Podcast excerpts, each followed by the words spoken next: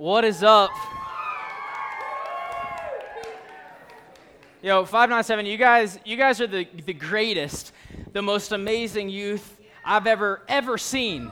And, and look, I know you're probably thinking, uh, that's because he's one of our youth pastors, but guys, I've seen a lot of youth groups. Really, I've done a lot of camps. You guys are the best, really. I mean, you guys are awesome. I love, I absolutely love worshiping, and it's even better when I get to do it with you guys. Right? We serve an amazing God, an amazing King, and the opportunity to come in this place and give Him glory, the glory that He's deserving of, and then we get to come in this place and do that, and then just take in His glory. How cool is that? Right? Saturdays, Saturdays are a good time. Guys, I'm so glad you're here.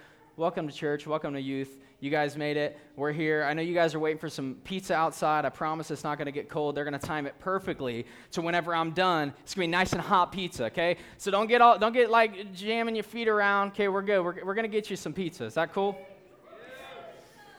Well, guys, I'm excited. Tonight we are closing out our playlist series, right? This is the series where we've gone through the songs that we've been doing. I don't know if you noticed, but all four songs we did tonight were from the playlist series. Any, anybody notice that? So there was a there was a third one though that we haven't talked about yet that we did tonight that we're going to be doing tonight. Who noticed the overlap? Nobody knows. Nice, Devonte sang it. So tonight we're going to be talking about great things as we close out this playlist sermon series, and I'm super excited to talk about this song because it happens to be one of my favorite songs that we're doing right now on Saturdays because for me, there, there seem to be different types of worship songs, right? There are worship songs where we're kind of singing to each other and proclaiming God to each other, right? And there's songs where, like, it's from the perspective of God and He's talking to us, right? And then there's songs where we just get to give Him glory. We just get to give Him praise. We just get to lift Him up and say, God, you are good. You are faithful. Hallelujah. You're unshakable, right? So that's why this song is one of my favorite songs because I get to do it and just give God glory. Somebody say amen. All right, so let's check this song out with this first clip. Let's see what it's all about. Woo! I know I wasn't I wasn't done either, right? I know you guys aren't done. We're ready. We just need to go back into worship and spend some time singing about the great things that God has done and will do. I love it. So, guys, I don't know if you've noticed, but throughout the length of this song, it says that God has done great things a total of 17 times, right? So 17 times this song declares that God has done great things. So for me, right, in order for me to worship to this song, in order for me to thank God 17 times for the great things that he's done, I have to know what are those great things? Right? And then I have to believe that they happened, right? So I'm, I'm singing this song over and over God, you've done great things, you've done great things 17 times. I got to know what are those great things? and I got to believe that they happened. So tonight we're going to briefly go through some of the great things that our God has done and will do. So let's start talking about some, some of those great things that, that Jesus did while he was on earth. First, in Mark, eh, sorry, John 13, Jesus washed his disciples' feet. Look at them toes. Those are some nasty toes. I don't know if I'd want to like be scrubbing the insides of those toes. You know what I mean? But look, look, what's so amazing about this, right? I mean, Jesus and his disciples, they weren't they weren't walking around in some like some Nike high socks with slides, you know what I mean? And then we're wearing some like old school Vans, right? These guys were walking around in, in, in sandals and were probably barefoot a lot of the time. So I imagine that their feet looked a lot like that. So we can just agree that's a pretty great thing, right? That he got he got all the dirt off of that, right? But here, here's what's even greater about the fact that Jesus washed his disciples' feet. Jesus is the Son of God, right? Jesus is God. He's fully God and he's fully man. He made himself man and he came to this earth and he got on his hands and his knees and he washed his friends' feet to display his great love for them, to display what humility looks like, to display what serving looks like. I mean, for us, that's a pretty cool thing to do, but for the King of Kings and the Lord of Lords to do that, that's a really great thing. Somebody say, that's a great thing. God is asking us to serve. God is asking us to be humble in our walk and in our lives and in our interactions with other people. And He did it first, just by doing that. Ooh, That's a great thing. Mark, Mark 4, right? Let's move on. Jesus stops a storm. Guys, look, okay. I know sometimes we get storms, right? And, and they're like, all right, everybody evacuate the building, get out, cancel schools, close down the roads, right? And then it, we get some sprinkles. It wasn't that kind of storm. Okay, this was a real storm. They were on a boat in a lake, and this storm started to just destroy their boat. The scripture says their boat was all but destroyed, right? So these disciples are on the boat, scared for their lives. Jesus is taking a hard nap because he's not afraid. So they go and they, they wake up Jesus, and they're like, Jesus, don't you care if we die? So Jesus gets up and he says, Quiet, be still. And then, and then that thing happened where the storm, yeah, that, right. See, see, I'm not as great as God is, so for me, it, I, we got to coordinate a little bit. So, what's so great about this, guys? I love this story because, and just like the song says, you've been faithful. Are you guys with me? Are you guys with me? You've been faithful through every storm. You'll be faithful forevermore. You have done great things. See, we get to see in Scripture where Jesus actually calms and controls and eliminates a, a literal storm for the disciples that was threatening their life. The, uh, two parts. The reason that's a great thing for one is because Jesus has power over the wind and the waves. I mean, that is a great thing, guys. I barely have power over my sound team back there to, to bring the music down. Right? What a, what a great God that we serve, that not even the wind and the waves and the rain are in, in, in control over him. Things that we can't control and we can barely predict, right? What a great God. Now, now let's talk about this storm and how this song says you've been faithful through every storm. See, when Jesus stopped the storm, the literal storm in the Bible with his disciples, it was an indicator not only of his power over the wind and the waves, but his power over the storms in our life. He was displaying God's power over every storm in our life. So when God is faithful in the Bible on the boat with his disciples, he's also faithful to eliminate and bring us out of any storm that we have in our life. That's a great God. Come on. Somebody say, That's a great thing. Okay, moving on. Matthew chapter 6 through 8, Jesus does three really great things. And guys, let me tell you, you got to read through the Gospels because it's just great thing after great thing after great thing. These are stories straight from the Gospels. So if you want to go home and watch and watch Jesus do even more great things, open up the Gospels and see Jesus do some great things. So Matthew, uh, chapter six through eight, he fed multitudes with only Swedish fish, two fish, two fish and five loaves of bread. Now, the story goes he fed the 5,000, and scripture tells us that that was not including men, I mean, sorry, women and children. So when you add them in, we're talking upwards of 10,000 people that Jesus fed with two fish and five loaves of bread. Guys, you got to understand here. This is a great thing. This is a great thing. And then, and then after he does it, right? He, he goes and walks on water because his disciples go out on a boat and he goes out to them and he walks on water. Let me tell you, I've tried. Y'all ever been to the pool and there's a pool in front of you? You know what I mean? And you're like, guys, I'm gonna get, three steps in, and it's like some of these. You know what I mean? You sink and you're like, I got five. See, Jesus is just like this.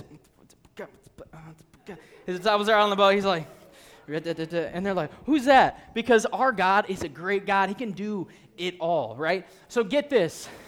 They get on the other side of the lake, and guess what Jesus does? It's a great thing. right. He, he does it again. He feeds the multitudes again with basically the same amount of food. Twice in a row, he does it. Guys, you got to understand if I had to feed all of you with these two Swedish fish, I'm talking, I'm, I'm, I have to get a knife and I have to be like, you know what I mean? And there'd be like this see through flap. I'd be like, one for you. And I'd be like, you know, and you'll be like, where is it? I can't see it. And, and let me tell you what, you guys, after eating your little sliver of Swedish fish, would not be full, right? And scripture shows us that when Jesus fed these thousands of people with two fish and five loaves, they were full because our God is a great God. He doesn't do things and leave us empty. He doesn't leave empty spaces in our life. That's why we were singing that tonight. Because God is an abundant, overflowing God where He gives us all we need. He's a great God. So, see, this is what Jesus did. He took these two fish, right? Okay? And then you know what He did? He multiplied it. All right. All right, reel it back in. Get your scoops, get your scoops full. Hey, hey, don't leave any unpackaged Swedish fish on the ground now. Okay? I know you're going to step on it. I'm going to have to pick it up later. All right. I know what y'all are thinking. He threw candy at us. It's go time. He's throwing more candy. That's all the candy I got, okay? Is everybody with me? Are you with me? Okay, guys, just so you know, I didn't multiply Swedish fish, okay? I didn't. Those didn't turn into thousands, okay? I had some people back there, they threw it at you. Just so you know, I, I'm not as great as God. Hey, so, somebody say, that's a great thing. Look, guys, all of these things are great that we've gone through, right? Fed thousands of people with close to nothing, right? He washed his disciples' feet as the King of Kings. He stopped a storm. He's capable of stopping every storm in our life. But the greatest thing of all that Jesus did is the gospel. Jesus willingly died for each and every one of you to display his great love for you.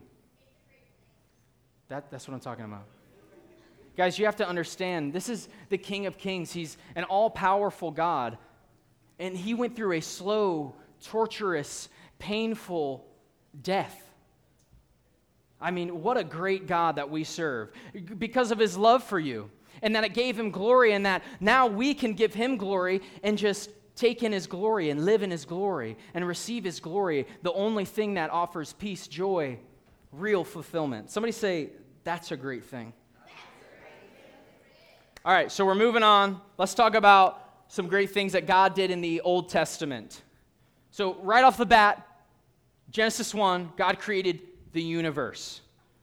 Guys, I mean, can we explain anything that's around us? Barely, right? We look at we got these we got these massive telescopes. We're looking out into space and we just continually study this complex, just incredible, amazing, unexplainable universe that we're surrounded by, right? And and we are these scientists try their best to just quantify this incredibly beautiful and amazing, impossible thing that surrounds us. Somebody say that's a great thing. So then, after he creates all this beautiful stuff that shows his glory that we can see and live in, then he creates mankind. Yeah. You know what I mean? I mean, that, come on, that's a great thing. Yes, our God is a creator of so many things. What more can He create in our life, right? God is great and we are great in Him. Somebody say, God is great and I am great in Him. All right, in this, in this talking about the great things that God has done, let's, let's look at the, the writer of the song and see what he has to say about the great things God has done and how it meant something in the writing of this song. Check it out. That's so good. We serve such a great God, and Phil Wickham just mowed over some really great things that God has done, and how he talked about how God is still doing great things, how it looks differently, right? But God is still moving, He's still doing great things in our life. And I love how he mentioned that their response in Scripture was always worshiping Him. And we're going to talk about that later. Now, he briefly went over a really cool story that I got to talk about for a second. It's Shadrach, Meshach, and Abednego, right? Where they're thrown in a furnace because of their faith. Do you guys know the story a little bit? These three guys are tied up together because they won't worship the king's God. So he cranks up this furnace seven times hotter than he usually has it, right? This thing is so hot that when they're throwing these guys in the furnace, the soldiers that were throwing him in died. Okay, so just the fact that they made it in the furnace is incredible. Okay, so they're thrown in this furnace, tied up together, and the king looks inside and he says, Yo, hey, we threw three people in there, right? Like, one, one, two, three. We threw three people. And they're like, yeah, dude, didn't you see all those people just die from it? You weren't watching that? It was insane, right? And then he says, I see four. And then the king says, the fourth looks like a son of God. So the king calls out to Shadrach, Meshach, and Abednego, and he says, Come out. And they're good. Three people come out. Four people were in. They didn't even smell like smoke, their garments weren't even burnt. See, that's the great God that we serve. He's a protector, He's a provider. He does impossible, incredible things. Somebody say, That's a great thing. So I'm going to get a little personal. See, I'm going to talk about this idea that our great God and his doing of great things can change and motivate our hearts. He can change and he can motivate and he can move our hearts. See, when I was younger, I remember getting offended really easily. I would get really defensive. I would jump on people when they would approach me about something. And, I, you know, I remember a time where I was just starting to lead worship at my youth group, and my sister was a youth pastor. So she goes to my mom, and she's like, Mom, everybody's kind of getting the vibe that Leo thinks he's better than everybody else. And I was, you know, yeah, I mean, I had the flow, right? Like, I had the I had the Bieber the Bieber flow. I, I flip my hair like that, and you know what I mean. I whip my guitar around like this, and then I strum it. You know what I mean? So I mean, I, I see where she was coming from, right? And now you know it's like my hair's looking all whack, and you know what I mean. My jeans are all ripped up, so it's just not the same. But I remember pretty much attacking my mom. I remember yelling. I was in the kitchen. I remember this. I was yelling at my mom in the kitchen saying, That's ridiculous. That's absurd. What an unfair claim for her to make. That's not true. See, whether it was or not, my heart was just not in a good place. When somebody would come to me and they would tell me about something they're noticing and how people may be perceiving me, I would get defensive. I would get angry. So recently, I heard PJ give a sermon, and it was talking about how we as Christians should be unoffendable. And then I saw this scripture Love is not easily irritated or quick to take offense. See, when we serve our God of love and when we live with His love, He can take all the things in our heart that don't make sense, all the things in our heart that damage our relationships, all the things in our heart that ruin our lives, and He can switch them and replace them with His love. See, when we come and worship and we lay it all down and we say, Jesus, fill my empty space, take it all, Father, because you are faithful, He can take those things that about ruin my relationship with my sister, my church, and my mom, and He can replace it with His love. So I decided I'm going to live that scripture. I'm not going to be easily irritated and I'm not going to take any offense. So I started to walk in this idea of being unoffendable. And God has totally changed my heart and made me new. And I am just, it's so much more peace. Somebody say that's a great thing. So, guys, what does this mean for us, right? What does it mean that God has done great things, right? What does it mean? How can we apply that? What can we claim in our life? Tonight, I have two things that we can claim in our life because of the great things that God has done. Here's what they are I am free and I am loved. Somebody say, I am free and I am loved. The chorus of the song says, Hero of heaven, you conquered the grave. You free every captive and break every chain. See, guys, the, the things that God has done is an indicator to us. Listen, are you with me? That we have His power, that we have His strength, and nothing can lock us up, right? They put Jesus on a cross and they nailed Him. And He took all of our sin, all of our shame, and He took it in a tomb. And three days later, when He emptied out the tomb, and conquered the, de- and conquered the grave and conquered death, he also conquered all of those things that ruin our life. See, in Jesus, we are free. See, Jesus showed us that He is greater, that He is stronger, that He is higher, and in Him, so are we. In Him, we are free. Somebody say, I am free. Romans chapter 6, verse 22 says, But now that you have been set free from sin, you have become slaves to God. The benefit you reap leads to holiness, and the result is eternal life. See, guys, when we live for Jesus, when we live with his love, we live a life of holiness. I've seen him change it in me, and that's just the great God that we serve and the great things that he's done. All right, that second point I am loved. Say, I am loved. See, the great things that Jesus did is just a picture of how much he loves each and every one of you. It's an, it's an act and an expression of his great, intense love for you. Guys, listen, the God of the universe made himself man, right? We talked about this. He went through a slow, painful, torturous death to, to show you how much he loves you. He could have given up at any point. I know there were a lot of points in the crucifixion that I would have given up, right? I mean, when a whip was going in Jesus' back and ripping his flesh apart, I probably would have given up then, but Jesus' action said, No, no, they're worth it. The glory of my Father is worth it.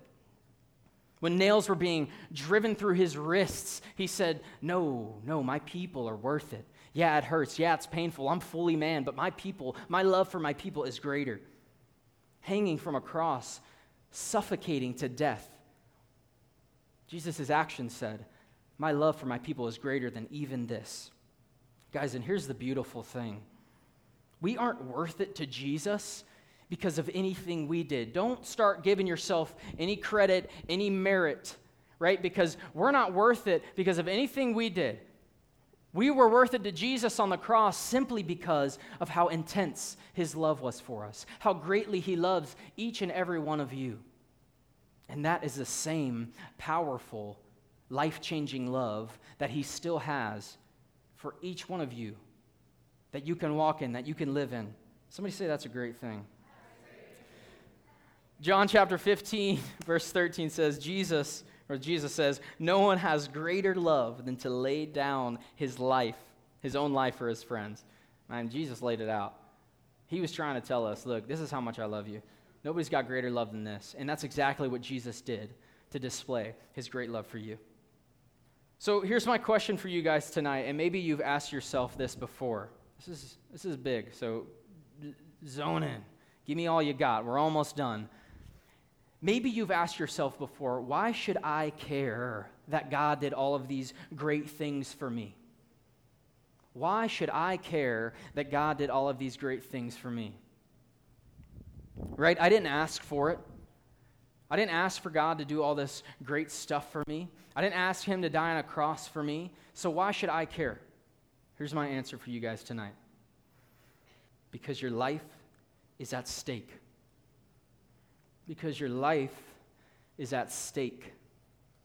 Two weeks ago, Pastor Tony gave an awesome sermon on the song Only Way. And he explained that if we believe that Jesus is the only way to eternal life, then anyone who does not believe that and surrender their life to the lordship of Christ will not receive that. Therefore, this means that our response to and recognition of the great things that God has done for us is the difference between eternal life in heaven with God and eternal life in hell. See, it matters that Jesus did great things because surrendering to that truth is the only way to heaven. Are you guys with me? So, now what? Right? We know the great things that God has done. We know how it affects us. We're free and we're loved, and we can walk in that fully. We know why it's important, what's at stake. So, my question is now what? Now, now what do we do? Let's check out this bridge and find out. So, in the video that we watched earlier of Phil Wickham, when he talked about writing this song, he mentioned that in Scripture, when God, when people experienced the great power of our God, their response was praise. Their response was lifting up a praise and worshiping God. And my challenge and my encouragement in you guys, for you guys tonight is that is our now what? Our now what is to praise our King who is worthy and who deserves it. So look at the, the bridge lyrics of this song. I like to count words, I guess. I don't know. This song says the word hallelujah a total of six times. So, hallelujah, that word, it's really important to know what it means. I know there was so long that I would be like, hallelujah, and I'd leave and I'd be like, what does that mean? hallelujah. What does that mean? You know what I mean? That, that, was, that was my life. I, I didn't really know what hallelujah meant. So I had a desire to seek out what does this word mean? And here's what I found Hallelujah means praise God. And that's what our response should be, just like it happened in Scripture. And just like verse 1 of this song says, Come, let us worship our King. Come, let us bow at his feet. So we're going to break down the word hallelujah. The first half, hallelujah, you with me? Means praise. Hallelujah means praise. The second half in Hebrew, right? Hallelujah in Hebrew means praise. Okay, the second half, Yah in Hebrew, is interchangeable for Yahweh, which is the name of God. So, guys, it's an it's such a big thing when we as a church and we as a family say hallelujah and lift him up with the word hallelujah. Because when we say hallelujah, we are using the actual name of God and saying, I recognize what you've done. I appreciate you. I respect you. I believe in you. I love you. I thank you. And I praise you because you deserve it. Because you are worthy of my praise. So we give God a hallelujah, just like this song says. You guys with me? What does hallelujah mean? Yes. What does hallelujah mean? And how cool is it that when we say that, we're using the actual name of God, Yahweh, and saying, You are worthy. All the glory to you, God. All right, I'm closing out. I know. You guys are like, pizza's out there. Guys, here's my challenge to you as we close out this sermon. Give me your last, your last moments of focus. I know you guys are, well, you guys just had fall break. You guys should be all over it. You kidding me? Guys, listen, it's time for us to love God with the same unconditional, uncircumstantial love that God showed us when He walked the earth. When He walked, oh, okay, you guys are paying attention. When He walked the earth, when He died on the cross, and like He does even today, we should respond and do what Jesus did. See, God's not asking anything of us that He didn't already provide and do Himself. In all we do, we would display the love of God and represent Him in everything. We would walk in love. We would speak life every opportunity we get.